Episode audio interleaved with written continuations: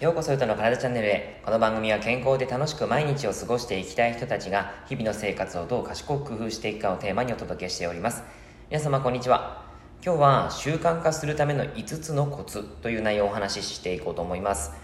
えっと最近ですね、えー結構トレーニングとかですね栄養の話でちょっと堅苦しい話が続いてしまっていたので、えー、今回はですねちょっと僕が今頑張っている取り組んでいることをお伝えしながらですねその習慣化させてるんですけどもその方法とかをシェアしていきたいなと思っています、まあ、そもそも僕ですねその生涯の課題と考えていることに考えていることの一つに習慣っていうのがあるんですね。えー、まあ、生涯の課題っていうとなんかちょっと大きいことを言っている感じがしますけどもやっぱり体の健康とか自己成長とか、まあ、自分や家族の幸せって一朝一夕でこう得られるものではないと思っているんですね。今までの積み重ね積み上げた積み上げてきたものが現実としてやっぱり現れてくるから習慣っていうのはとても大切だなと思うしやっぱりこう病気になってからなんでこんなことにとかですね、えー、太ってから痩せられないとかですねそういうふうにはちょっと思いたくないんですね。だからこう突発的な例外があるとはいえやっぱり今現実に起こっていることっていうのはほとんどが過去の習慣が成してきたものというふうに考えてます。だからやっぱりですねその日々の習慣っていうのをできるだけ、えー、整えてそして自分が行きたい方向に進んでいければなというふうに考えているんですね。はい。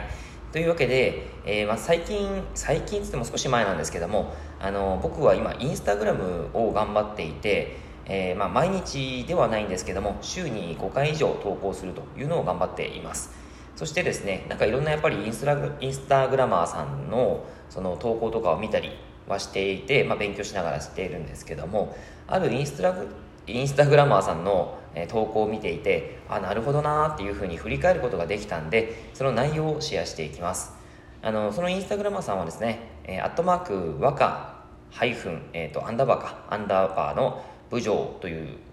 WAKA アンダーバー BUJO ですね。その方のあのインスタグラムを見てああなるほどなっていうふうに思ったのでちょっとそれをシェアします。はい、えーでまあですねあの僕のインスタグラム自体は、まあ、こんな形で健康で元気で楽しく毎日を過ごそうっていうテーマをもとにあの健康情報とかを配信したりしているんですね。でまあそういうふうに頑張ろうっていうふうに思ってくれている方々を集めて、えー、たくさん集めてでその周りの方であったりとか、えー、ご家族というのがだんだんこう健康になっていったらいいなというふうに思ってやっているんですけどもその、まあ、インスタグラムですね、それを、まあ、ツールとして投稿して頑張って、えー、インスタグラムを使って、その、なんでしょうね、まあ、一つのコミュニティを作っていきたいなというふうに考えているんですね。はい。なので、まあ、その、それを、まあ、頑張るための習慣化をしてるんですが、そのインスタグラマーさんの投稿では、えー、習慣化できるまでには2段階あるということが書いてありました。えー、1つ目が新しい行動になれるまでのそのややりやっていくことですね。慣れですね。そして、えー、その2つ目2段階目が行動自体に慣れた後というところを書いていました。えっ、と大抵ですねあのこのやっぱり新しいことをする時に新しい行動になれるまでにやっぱり挫折をしてしまうっていう方って多いんじゃないかなと思ったりします、えー、僕もですねあのやっぱり一つ目のその一番のタイプですね。新しい行動になれるまで習慣化できるまでにやっぱ挫折してしまう。特に今までだとあの英語とかそうですね。英語の勉強したいなと思って何度か手を変え品を変えやってるんですけどもなかなか習慣化せずに結局挫折したと。いうのがすごい経験があります。はい。なのでちょっと英語に対する苦手意識ができちゃってきてるんですけども。はい。えっ、ー、とまあその1をどういうふうにすれば一番習慣化できるのかなっていうのが僕の課題な感じですね。でちなみに習慣は21日間続くと継続できるということが言われています。はい、えー、まあ、何せよととりあえず始めてみることが大切ですしそのやり方を徐々に徐々にブラッシュアップしていくってことはととても大切なんですけども、えー、そのですね、えコツとしては1つ目は最初はとにかくハードルを低くする。最初はこれだけでいいの？っていうぐらいちょっと物足りないくらいで始めてもらうといいということです、えー、僕もこれは同感ですね。インスタグラムで情報配信をするときに感じたんですけども見やすくするためにどうしたって情報を少なく分かりやすい表現を使って、えー、投稿します。なので、あのまあ、こういう時にですね難しいことをブワーって書いてしまうとやっぱり視聴者の方もですね見てくださる方も絶対に、あの継続して見てくれないと思うんでやっぱりですねちょっとずつちょっとずつ、あのなんだろうこうハードルを低くしながら難しくしないようにしている形です。で最近ちょっと徐々にあのハードルが上がってるような感じがしますけども。はいそんな感じにしています、はい、そしてですね2つ目はできたことを見える化するというふうに書いていました。えインスタグラムは毎日チェックするので自分の投稿のバランスを見たりするんですけどもそのやっぱりこうインスタグラムで、えインサイトっていうのがあって自分の投稿のそのレビューとか、えー、反応を見たりできるんですね。であこういう投稿はいいんだなとかですねこういう投稿はあんまりやっぱり人気ないなとかですねそういったところを見ながら、え、やったことに対しての見える化を数値化をするということがあります。そのインスタグラマーさんはできたことの記録を手帳にシールを貼ることでやっているみたいですね。はい。そして3つ目。小さいゴールを複数設定するということです。